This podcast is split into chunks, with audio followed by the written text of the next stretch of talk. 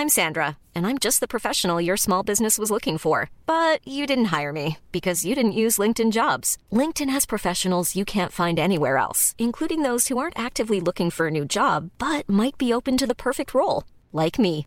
In a given month, over 70% of LinkedIn users don't visit other leading job sites. So if you're not looking on LinkedIn, you'll miss out on great candidates like Sandra. Start hiring professionals like a professional. Post your free job on linkedin.com/people today.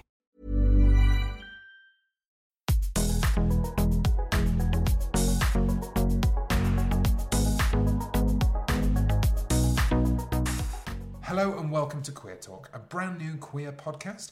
I'm James, and each episode I'll be joined by my fabulous co-hosts, Mufseen and Spencer. Hello, you two. Mufseen, how are you? I'm good, thank you. Good. Do you have a busy day? Always, always. I'm always being really busy and fighting the good fight. I'm glad you're enthusiastic. Spencer, how was your day? My day was wonderful. Also busy. Probably not as busy as most since he's just said it three times. busy, busy, busy, busy, busy, busy. There's nothing wrong with being busy. Uh, to be fair, I like I like I'd rather be busy than sat constantly watching Netflix every day. Or like sat at a table for three hours trying to record a podcast. I don't know what you mean. So, what is Queer Talk? So, each episode we will be shining a light and discussing some positive news stories about queer life, and we'll also be interviewing people about issues that affect the LGBTQ plus community.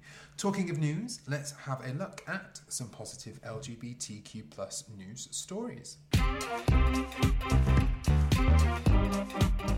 So, talking of positive news stories within the uh, LGBTQ plus community, Spencer, what story have you chosen for us? So I found um, the piece by Ben Hunt, who covered a trans woman in the West Midlands called Sonia, and basically Sonia transitioned, and uh, as part of that process, um, discovered their new name, and in order to affirm that and feel confident about that, she trialed it in a Starbucks store. Um, and for me, the story is really positive because it allows kind of an insight into something that's very personal. You don't you don't hear this side of things. You hear the struggle of transition and the long waiting lists and you know all the problems that come with it. Um, but this story looks at, I think you know, cute is the best word to describe it. Um, so she went into the store, trialed her new name, and having that written on a coffee cup, just um, she kind of said it, it started her journey of self acceptance, and she felt really um, enlightened by that um, she mentioned, she kind of quoted, um, the cup with my name on was like a badge of honour. It was a symbol that I finally knew who I was. Um, and in the article, it mentions Mermaid's Gender. They reached out on their local forum to other people about this, and quite a lot of people have done the same thing. They've gone to their local coffee shop and they've given their name and had that put on. So, Mermaids there, you're referring to the charity. Yeah, Mermaid's Gender, the charity. And yeah, a lot of a lot of trans individuals still have their first coffee cup from from when they went and shared their name for the first Mm. time, and it's a super enlightening story. It sounds very similar to like coming out stories in a way. Do you know Sure. what I mean? Like people within the community can often uh, relate to one another because of coming out stories. Yeah. So that sounds sort of similar to that. Yeah, it's a whole new insight um, into the trans experience that I hadn't heard before, and I'm really glad that I know now because little little acts of kindness and little kind of beacons of light like that can make what is a really kind of testing experience for someone to go through a little bit better. Um, and it's just really nice to read stuff like that. Which news story, Mufseen have you gone with? So the news story I've picked up is uh, quite interesting because it's coming off the back of the Starbucks story that Spencer just mentioned. Uh, Starbucks have pledged to raise a hundred thousand for Mermaids charity. The Starbucks commercial is one minute long and it follows the journey of a trans boy who um, has several situations where people use his dead name and then at the end of the commercial goes into Starbucks and chooses his own name. Um, and it's it's kind of that experience of being able to say what your name is and no one questioning it and it's reaffirming and validating um, and that is in line with this hashtag that they're using which is what's your name and that's the launch of that campaign and it's going to raise 100000 for mermaids so that's good and i thought it was quite uh, interesting thing for Starbucks to do because they are a good um, supporter of LGBT rights and pride, um, and uh, they continue to do that. Yeah, I mean, there was a story out in 2018, during the middle of 2018, with regards to Starbucks, and they had announced that they were going to offer comprehensive care for transgender employees, which also covered several procedures that are usually excluded by insurers. So it is fair to say that, you know, Starbucks are not. I don't think you could say that Starbucks are guilty of pink washing, for example. Hmm. It sounds like they are consistent. And I think that's one thing that other companies, other organisations can be held account to is that perhaps they're not very consistent because we get to Pride and you see sort of like sponsored by duh, and you're like, okay, Yeah. yeah, but what did you do for the other 300 plus days a year? Because you know, there's several Pride events. Sure. So yeah, it's good to see that Starbucks is being It's- consistent. Yeah, running campaigns all year round, um, and not just here for the month. Also, it's really good to see that they're looking after their staff because a lot of people see campaigns, even if it's not during Pride season, and they're like, "Oh, great, one campaign." But to see that they're looking after their staff and they're pledging for you know long term, that's what we expect to see from companies. You know, if you're going to do it, do it properly. Last year there was um, in Marks and Spencers there was the LGBT sandwich, and I don't eat sandwiches, so I don't know what's in the LGBT sandwich. It was lettuce, guacamole, bacon, and tomato. I Right, think. so I'm, I'm vegetarian, so I'm not going to eat that. It's already excluding me from that. From that. I mean, it's not being very inclusive. Can they release the LGBT Yeah. sandwich? But that that product was put on put on shelves, and it raised ten thousand for Albert Kennedy Trust. But from what I saw, a lot of people were very divided on that. Kind of, are you um, reducing the LGBT uh, fight, the LGBT cause, down to a sandwich? Is this pink washing? But it, in all honesty, if it's raising ten thousand pounds for a homeless uh, LGBT charity, then surely that's a good thing. There's still money that's be, that's going to a good cause, Yeah. and they could have chosen not to do it. So you can buy the sandwich, eat the carbs, have a fabulous time, and raise money, or just not. But I think sometimes people don't. Some people don't engage filter, and sometimes we need to realise that you know, stop being so negative. Yeah. Be a bit, be a bit more positive. Yeah, and if you think about where we were in 1970s when Pride movements happened, mm-hmm. when they first started, we were very kind of protest, protest, protest. We didn't have any support from companies or in the mainstream at all. And look how far we've come. And like it, we should be grateful that we have support from organisations, companies. Um, and I'm not saying to give them full control of the movement or anything like that. It's just we have to make sure we engage with companies uh, so that these you know, LGBT sandwiches are happening, mermaid cookies in Starbucks are happening to raise money, uh, and they're all going to good causes. Um, it's not pink washing. Yeah, I agree. I think what's all uh, a good idea perhaps is making sure that you consult with the community. So you Yes. making sure that you engage as much as possible with the LGBT community, bring people on board to the panel who are making these decisions. So the fact is, is that you can make sure that things don't come across offensively. There's Yeah. no misappropriation. You know, because there are examples of um, fashion outlets. Let's let's not name names. I'm not going to drag people, but there are you know there are examples of fashion outlets where actually the only reason why they turn around and they said, oh no, we're going to donate X, Y, and Z amount of money that created from this was because people actually dragged them to filth on social media and they were like, you could buy a Pride t-shirt and it's like, yeah, but babe, how much of that is going towards it? So it's like we need to be careful um, about well, companies need to be careful to not jump on the bandwagon and earn a profit from something that originally Yes. was a protest. Yeah. Yeah. But then also, yeah, I, I think that I'm going to get hated by this, but I think sometimes people are just incredibly ungrateful. You know, they have to remember that at least companies are willing to go out of their way to give us dollar dollar. Do you know what I mean? Yeah, but I think what you said about if you're doing something for any community, you have to engage with the community before you do it. Mm-hmm. If you're running an LGBT campaign, you have to talk to people f- from you know, Yeah. that community, Yeah. the LGBT community, and get that you know get that conversation going, do the campaign or whatever it is properly. people kind of forget that progress is slow. People expect change to happen by tomorrow. And for, I remember a couple of years ago, everyone was calling out all these companies like, why are they selling Pride merch? Where's the money going? Where's the money? You know, what are we getting out of this?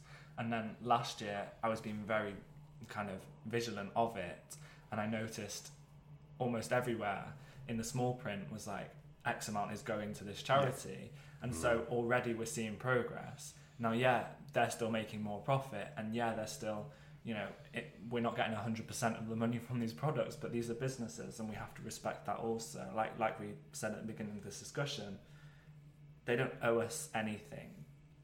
They don't have to create these things for us. There could be no Pride merch, there could be no Pride t shirts, and, you know, also places like Primark make it affordable for those that can't get to Pride or can't, you know, for whatever reason, and selling things cheaper and you know these different price points uh, give access to different people to even feel included in that. So, whilst some of us that are more woke, if you like, want the money to go to the right place, there's people who are less educated on them on where the finance is going, but they just want to be. Um, they want to be part of Pride, and that's really important too because that visibility, you know, call it rainbow washing or not, but that visibility has a huge significance as well um, to those that maybe don't accept us in the first place. There's so many levels of, of acceptance and, and where we're at, and people need to understand that it's way more complex than like, oh, why aren't, why aren't we getting enough money from this? Because we do, I think we do need to be grateful. It can be taken away at any moment. Yeah. And talking about like helping people and being, being inclusive, the story that I chose was um, about the Rainbow Railroad. And so, Rainbow Railroad, um, as of uh, 2019, the middle of 2019, um, they had uh, helped to resettle um, almost 550 LGBTQ plus people. For anyone that doesn't know what Rainbow Railroad is, it's a Canadian charitable organisation that helps the LGBTQ plus communities or individuals um, who are trying to get away from violence and persecution in their home countries. So in the past, they have helped individuals from places like the Caribbean, Africa, and the Middle East try and relocate to safer countries in uh, Europe or in North America. So I think that's amazing that you have uh, charitable organisations such as Rainbow Railroad who are you know going out of their way to make sure that they can, that people can be brought into a more safer space so that they can live an authentic life. So they're a Canadian charity, and they're not, but they're not just resettling people in Canada, but any other country. Yeah, so- wherever it suits. Yeah, so according to the Wikipedia page, it's saying that they try to uh, relocate people to Europe and North America. Um, and yeah, I don't know. I just think it's an amazing thing. Bef- Before this podcast, for example, because we'd all set ourselves a goal to go and find a news story to go and research, and I, I'm grateful that you know we had this opportunity to do that because I would never have heard of Rainbow Railroad. I've never heard of them, and I love what they do. Yeah, it's fabulous. I so think yeah, it's really important to really think about.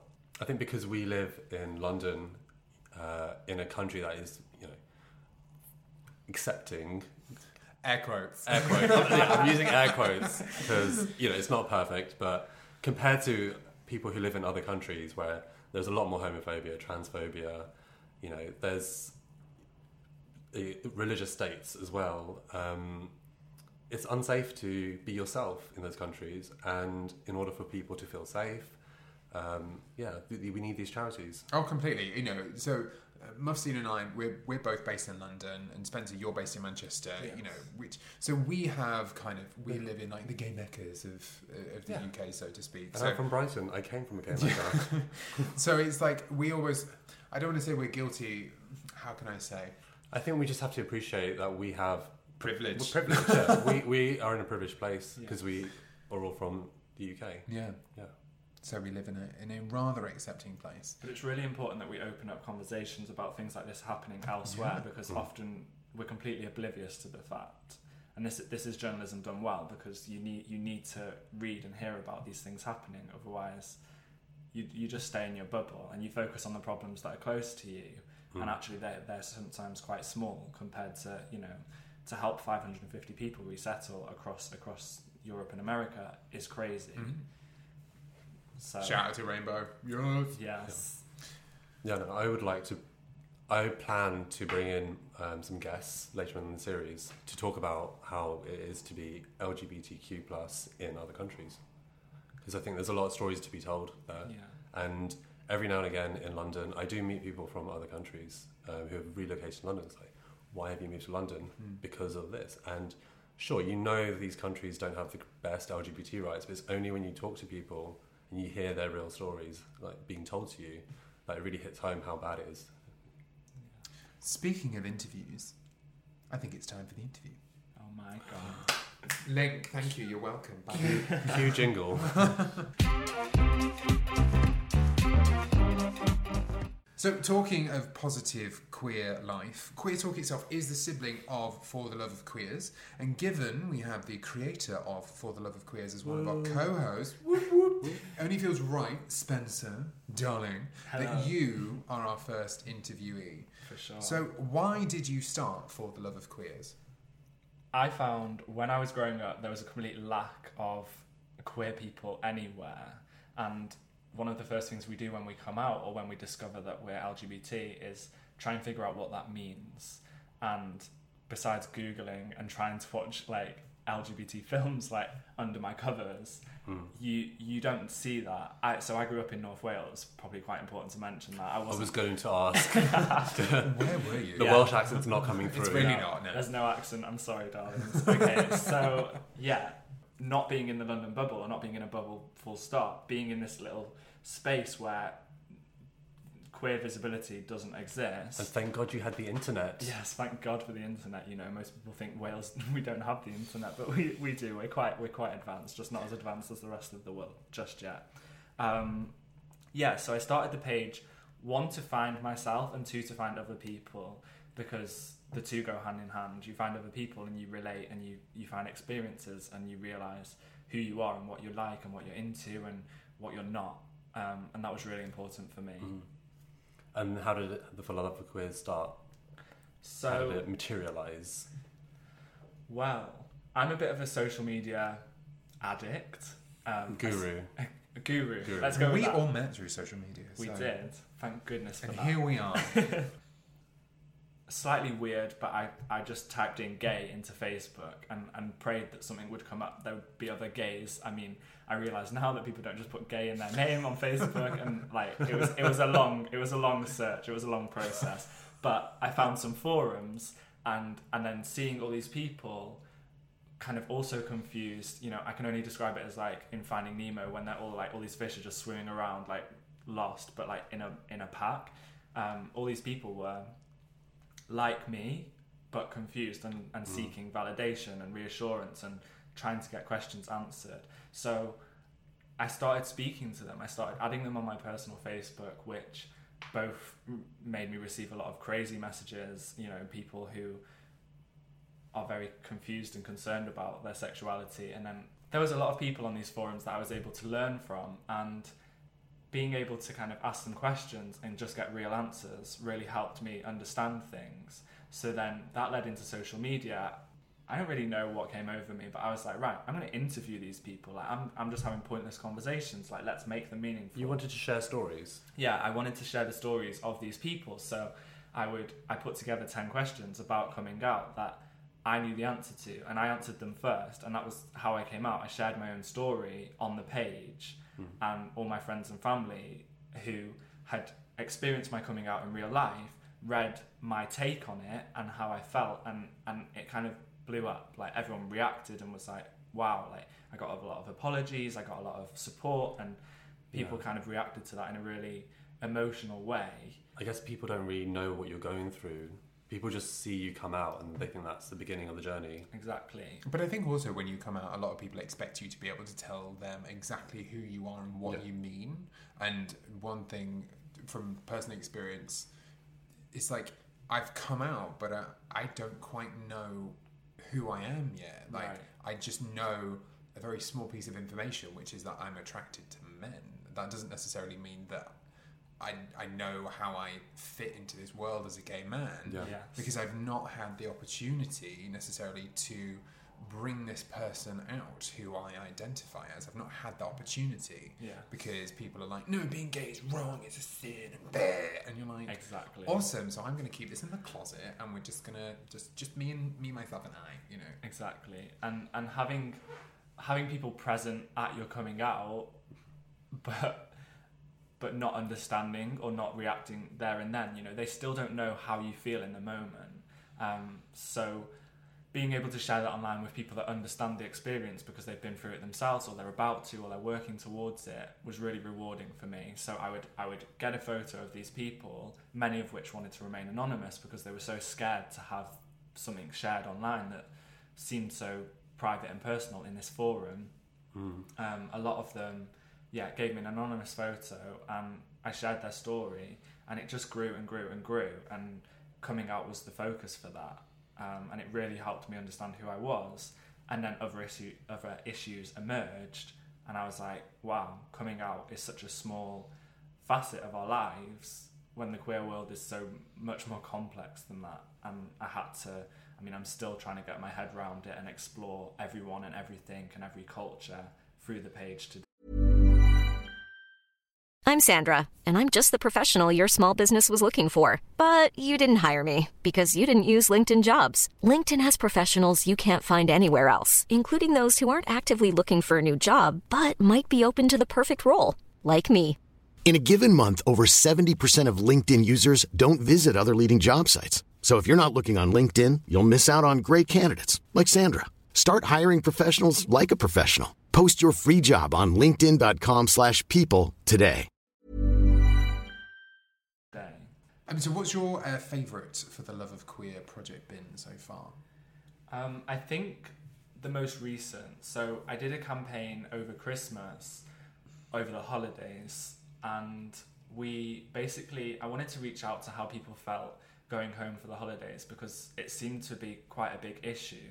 And even as someone that's accepted by my family, going home still raises this kind of anxiety um, as to like leaving your queer bubble, if you like, and your safe space and going back to most of the time where you were before you came out, you know, and it's it's a sense of like going into the past and this campaign allowed me to reach out to people from all walks of life on their holiday experiences, both positive and negative. You know, we never I'm not just like, oh, how awful is your life? Because mm. I, I you know, I want vague open questions that people can really open up to.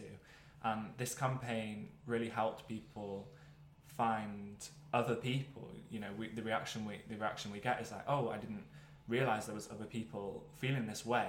I just feel really alone at, at Christmas time or during the holidays. So they were able to reach out to other people, and there was a conversation started, and people could kind of find some humor or some comfort in the fact that the holidays are not a great time, but there's other people that are also not having a great time, and there's there's some kind of comfort in that. I mean, I remember that project because I contributed to it, um, and it was definitely the first time I realised that other people feel discomfort going home, Yeah. and like you said, leave a queer bubble, and you go back to, you know, you go you go back for Christmas, and you have all this. Um, You sort of, I, I think, when you go back home for Christmas, you almost revert back into these sort of like parent-child roles. And Yeah. it, all, it kind of almost brings, with the role, brings the mindset and sort of you relive those moments of what it was like to kind of realize who you were, but also not have the people around you who you've sort of allowed into your queer bubble and allowed you to kind of experiment with who you I are. think because with family, especially, coming out to them is really difficult, and sometimes acceptance isn't there, or you know, tolerance is there. But with your friends, you create a chosen family, and that was another project that came out for the Love of Queers, Chosen Family. Um, and then when you go back for Christmas, you're kind of, I wouldn't use the word re-traumatized, but there is a level of old feelings do bubble up Mm. again, and it's not it's not as rosy as Christmas ads would lead you to believe. Yes. Um, and I think that's the expectation that needs to be broken down. It's like a lot of people come from um, families with separated parents, and it's difficult logistically. Of you know, Uh, you have to share Christmas between your partner's family and your family, or you've had arguments. And like, there's a lot of things with family in general which isn't rosy, and sharing the stories on For the Love of Queer made me realise actually the last couple of Christmases I've had, you know, other people feel the same way. Yeah. And in a way, with that whole kind of the fact that you have people to be uh, able to resonate to, Yeah. that actually really, uh, again, personal experience, but that kind of just lifts a weight, to so to speak, on my shoulders because I don't feel alone. And you know, you have that kind of understanding, that language where you can communicate to others, and you do you create a support network. And, Yeah. and maybe that sounds a bit drastic because, like, God, that you're going home, like what you're talking about, you need a, a support network, but it's like Actually, no, because you you don't necessarily go home super frequent. I, I personally go home every three months. I, I have a good relationship with my parents. Sure. I realise that as a gay man, I'm very lucky to have that relationship with my Yeah. parents. But that doesn't mean that I've got my queer friends back home. Do you know what I mean? Yeah. And so to have that contact, to have that circle of people, I think is really good. I think um, I had this conversation openly with my family because I I'm calling people out for for not supporting you know their queer children and Mm. and then to go home my family felt a bit attacked by that. They were like oh are we not supportive enough? And support comes in many ways you know many different kind of shapes and it's it's important to just acknowledge how that person feels. So you know we have this support network but having that conversation with people that understand you your family do not necessarily understand you just because you're the, the same dna it doesn't mean they've experienced your experiences and and that for me is what's important. Um, but one thing that stood out to me is that your chosen family are not necessarily available during the holidays. You know a lot of people like leave their phones and they go out with their family and spend time doing things and then it's like okay now what? And then you have to reconnect with your family and it sounds traumatic and for some people it is but you then get back into it. But i think for a lot of the year as queer people we forget about home or we push it to the back of our minds and get on with what we're doing you know full speed ahead living our best queer lives and then we're like oh wow i, I forgot that this is how things were Yeah. so there, there's a lot there's a lot of work but i think conversation is everything because a lot of families I would say are just unaware of how their behaviour makes you feel or how you know how you're feeling at, at all. And if you if you're lucky enough to be accepted by your family, then having that conversation, even if it's difficult, is very important. It could change the whole the whole kind of feel at, at, during the holidays, and that's what we need to kind of hold on to sometimes. And I feel like we might be talking about families in a future episode. Yes. When I shared my story about my recent Christmas experience, I realised there's a lot of people who resonate with that, and that's why I think for the love of queers, you know, Instagram page and other queer pages, not just plugging yours, um, are really helpful because what I find really interesting with social media is it is the perfect place for people to have a platform for their voices, people who don't normally have a platform for their voices, and that's where social media is great because then we can share these stories, um, stories we don't see on TV and film, and, and that's that's partly the reason why a lot of the times I overshare on Twitter Mm-hmm. um, because I want to share, I want to reach out to people, I want to connect with people, I want people to know that you know you're not alone, and that's why your stories are great. That's why we do what That's we what we do. That's what we do. What we do. Let's talk about goals and where we're going this year, 2020. So, what are your goals for the love of queer and also queer talk as well this year? I just want the page to continue to grow. I want I want to reach out to more people and I want the campaigns and stuff to be bigger and better every time. I want them to be more meaningful. And for me, I want to go out into the real world this year and, and spend time with the LGBT community. So being in London now, creating this podcast is going to allow us one to connect with each other, but to connect with other people from the community and and have those conversations. Um, I think it's really important to do that. And um, one of the main focuses, personally for me, and I think the rest of the team kind of agree, is to work with charities as much as possible. We may not be a corporate that can raise loads of money through some rainbow sandwiches or, you know, some pride t-shirts, but I think what we can do is have the conversations and meet up with them and even just partner with them with the skills we have, you know, giving them a platform on a podcast, taking photographs of them, or even just showing support, you know, volunteering or sharing their information and their posts and their, you know, taglines and stuff. I think that's really important and that's what the page has done and continues to do. It gives people a voice that other people aren't aware of. You know, you mentioned Rainbow Railroad, we weren't aware and, and that's what this is doing. You know, I wouldn't, we're, we're not reaching the masses just yet, but one day we will. And, and that's that's the goal. That's the goal. Keep growing, getting better, and making sure that we're using our platform for good and not for bad.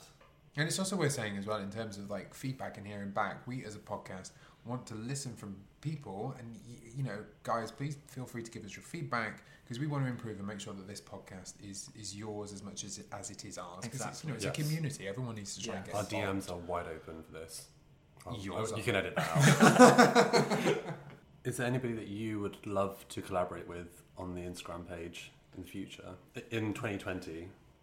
I find it really difficult to differentiate between who we who we use because I got to a stage where when we were putting call outs, as we've grown, almost too many people reach out and want their voices heard and I can create content all day long, but sometimes you have to put a stop to it. So I always I always make sure to prioritize people that haven't been used before and and try and create each campaign from a different perspective and make sure that everyone gets a chance. Because at first we were scraping for people because we were new and we were fresh and people didn't know what we were. And now people are becoming more aware of that. I think i just want to collaborate with with more and more people but in a in a really useful and like practical way so that they're being heard and not just being lost amongst too many voices all at once.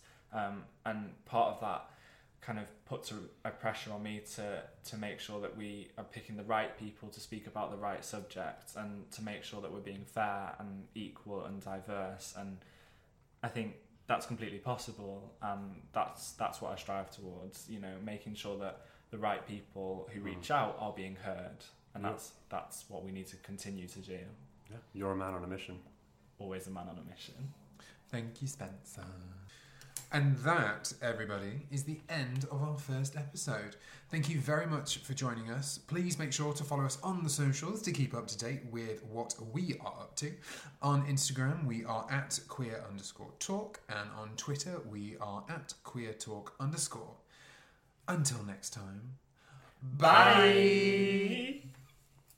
Those Stalin are really nice, aren't they? Mm-hmm. mm-hmm.